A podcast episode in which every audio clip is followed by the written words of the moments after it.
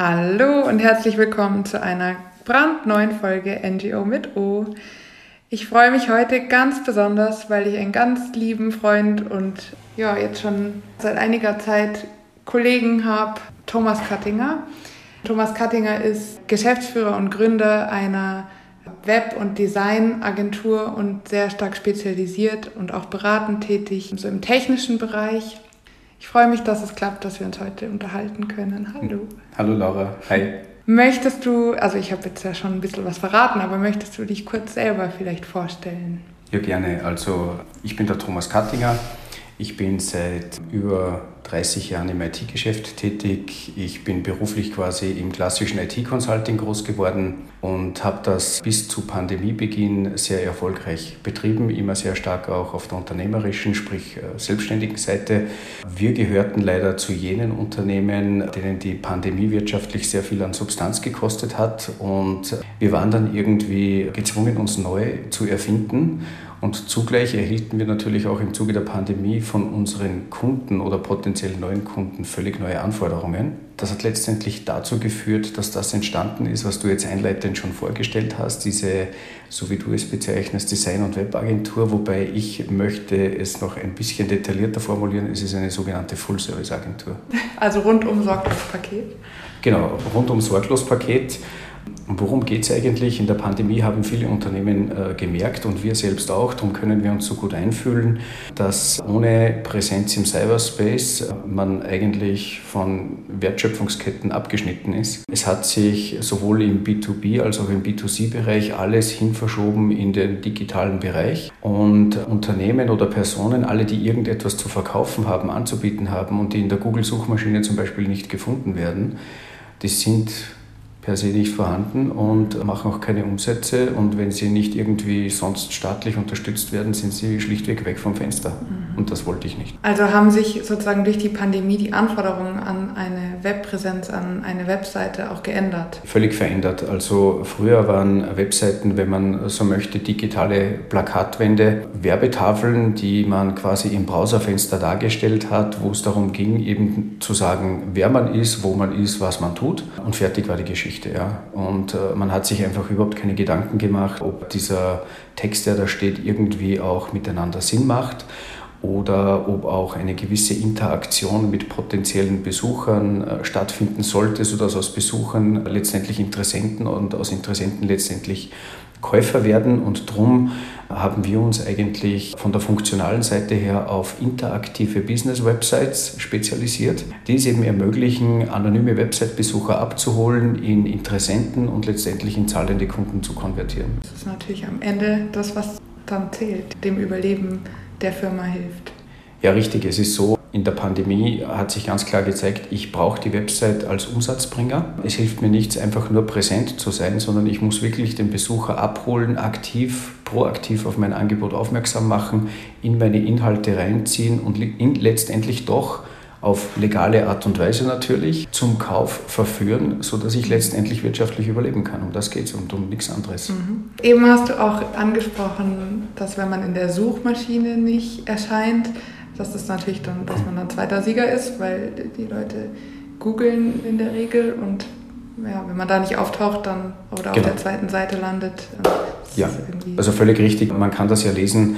Das ist ja einschlägig analysiert und dokumentiert, dass eine Mehrzahl der Website-Besucher sich im Endeffekt nur die erste Ergebnisseite einer Suchmaschine ansehen und davon wiederum eine überwiegende Mehrzahl sich auf den oberen Bereich, also die erste Hälfte der ersten Seite fokussieren. Mhm. Und wer dort nicht aufschlägt, ist potenziell weg vom Fenster. Es geht sogar so weit, dass man sagt, okay, ich muss irgendwie da ins Top-Ranking. Mhm. Und Google hat ja verschiedene Algorithmen am Werken, die eben dazu beitragen, dass ich, mein Unternehmen, mein Angebot, mein Portfolio entsprechend platziert wird oder sogar, wenn man so will, als lokaler Champion vorgeschlagen wird, weil die Suchmaschine ganz genau weiß, von wo aus eine Suche gestartet wird. Also das ist immer de facto auch irgendwie geografisch gefärbt. Ah ja, so wie dein Dialekt auch leicht geografisch. Wie, genau. Also bei mir ist unschwer herauszuhören, dass ich, dass ich Österreicher bin, gebürtiger Salzburger, jetzt aber in Kärnten lebe und eine Websuche, die ich hier starte, in Kärnten mit denselben Schlagwörtern, die du jetzt quasi in München starten würdest oder jemand in Hamburg, der würde hier ganz andere Ergebnisse bekommen. Wenn man hier aber möchte, dass man tatsächlich jetzt auch überregional aufscheint, muss man entsprechende Suchmaschinenstrategien verfolgen, um das Ziel letztendlich auch zu erreichen. Mhm, okay. Und Google, gut, ist da wahrscheinlich der Marktführer, aber gilt analoges auch für die anderen Suchmaschinen? Ja.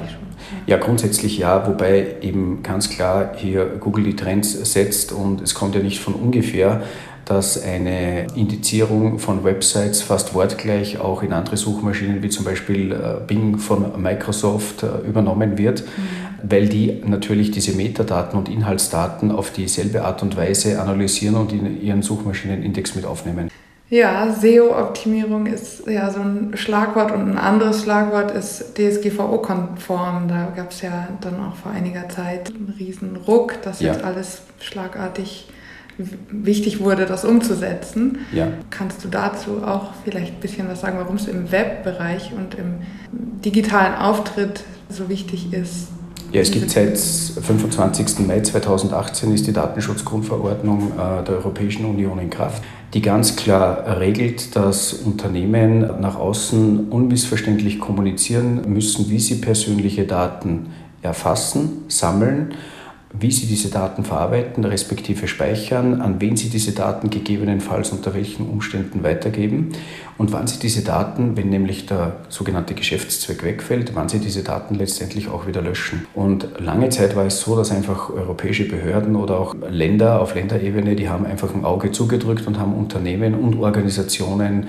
zugestanden, hier in einer Übergangsfrist quasi dieser Rechtskonformität zu entsprechen. Aber seit kurzem wird das schon sehr scharf gehandhabt. Und wenn man dann hört, dass potenzielle Strafen bis zu 4% des Jahresumsatzes betragen können, dann sind Datenschutzverstöße einfach kein Kavaliersdelikt mehr, in gewisser Dimension wirtschaftlich für Unternehmen sogar bedrohlich. Und analog für NGOs, also gemeinnützige Organisationen, äh, genau das. Das Gesetz macht hier keine Ausnahme. Also jeder, der eine Website betreibt, betreibt ein Medium und äh, er muss sich bewusst sein, dass auf seinen Webauftritt verschiedenste Gesetze einwirken. Wenn ich zum Beispiel eine sogenannte E-Commerce-Webseite betreibe, dann kommen zusätzliche Gesetze mit ins Spiel. Es ist dann noch davon abhängig, ob ich jetzt ein reines B2B-Geschäft, also unter, zwischen Unternehmen verfolge oder auch an Endverbraucher verkaufe.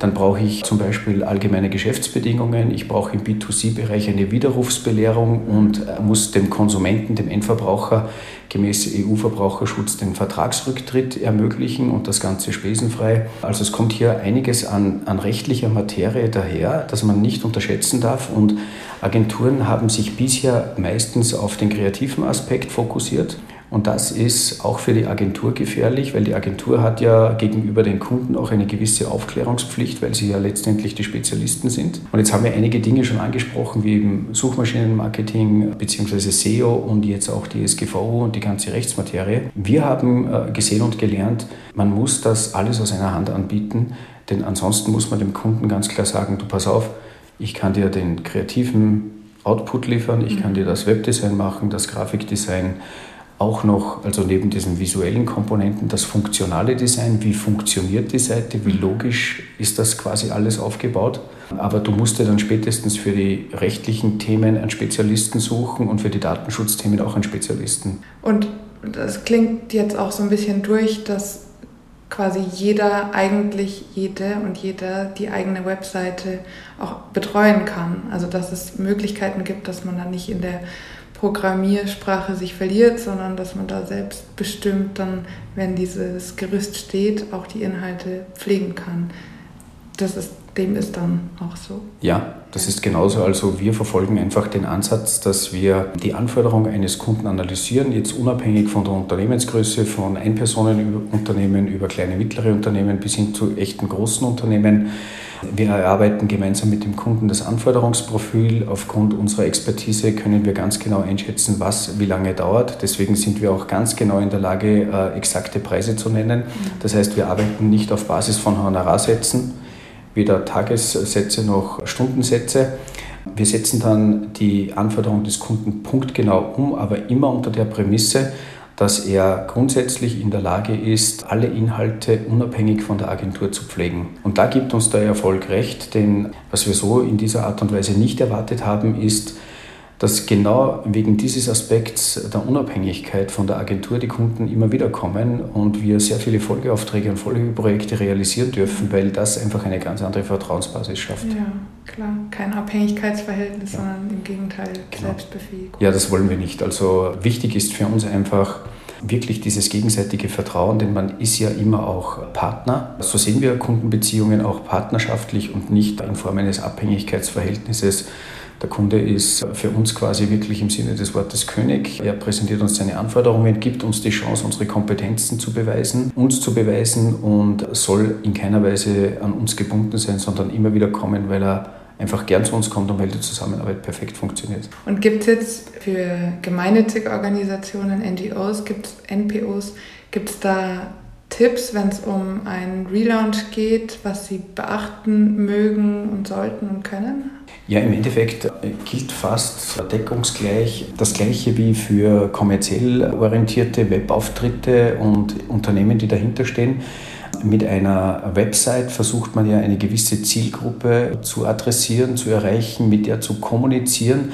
Wir verstehen deswegen diese interaktive Website auch quasi als so eine Art digitalen Zwilling der jeweiligen Organisation aus der realen Welt, die hinter dem Betrieb dieser Website steht. Und für den ganzen NGO-Bereich gilt natürlich auch, dass ich mir Gedanken machen muss, mit welchen Zielgruppen möchte ich kommunizieren, wie möchte ich mit ihnen kommunizieren, wie trete ich auf, was habe ich denen anzubieten, was habe ich denen gegebenenfalls zu verkaufen. Also wenn man jetzt zum Beispiel denkt an Spenden sammeln, ja, dann muss ich ja auch die gute Sache kommunizieren und der Zielgruppe verkaufen, sodass letztendlich der gewünschte Zweck, nämlich Spenden zu erhalten, auch so eintritt. Und das ist quasi das Geschäftsmodell. Das heißt, auch NGOs müssen sich über ihr Geschäftsmodell quasi Gedanken machen und man kann das umsetzen. Und ein NGO-Geschäftsmodell ist halt kein kommerzielles, sondern eben ein NGO-Geschäftsmodell. Mhm. Aber ja. es gehört umgesetzt wie ein kommerzielles. Ja, genau. Es gibt eine starke Marke, die für ein besonderes ja, eine gesellschaftliche Herausforderung vielleicht steht, die klar sein muss und dann auch klar auf mhm. der digitalen Plattform kommuniziert werden darf. Ja, genau. Also hier gibt es de facto tatsächlich keine Unterschiede. Ja, das ist sehr interessant. Vielen Dank für die Einblicke. Und hast du berühmte letzte Worte, die du ganz dringend noch der, den Zuhörerinnen und Zuhörern mitgeben möchtest? Ja. Ja, ja. Dann ist jetzt der Zeitpunkt gekommen. Niemals aufgeben. Das ist sehr schön. ja, in diesem Sinne, das ist doch ein sehr, sehr schöner Abschluss. Dann danke ich dir herzlich für deine Zeit. Danke, Laura, für deine Zeit und danke, dass ich hier sein durfte. Ja, gerne. Und Ihnen auch eine schöne Zeit und wir hören uns, wenn Sie mögen, bei der neuen Folge NGO mit O. Tschüss.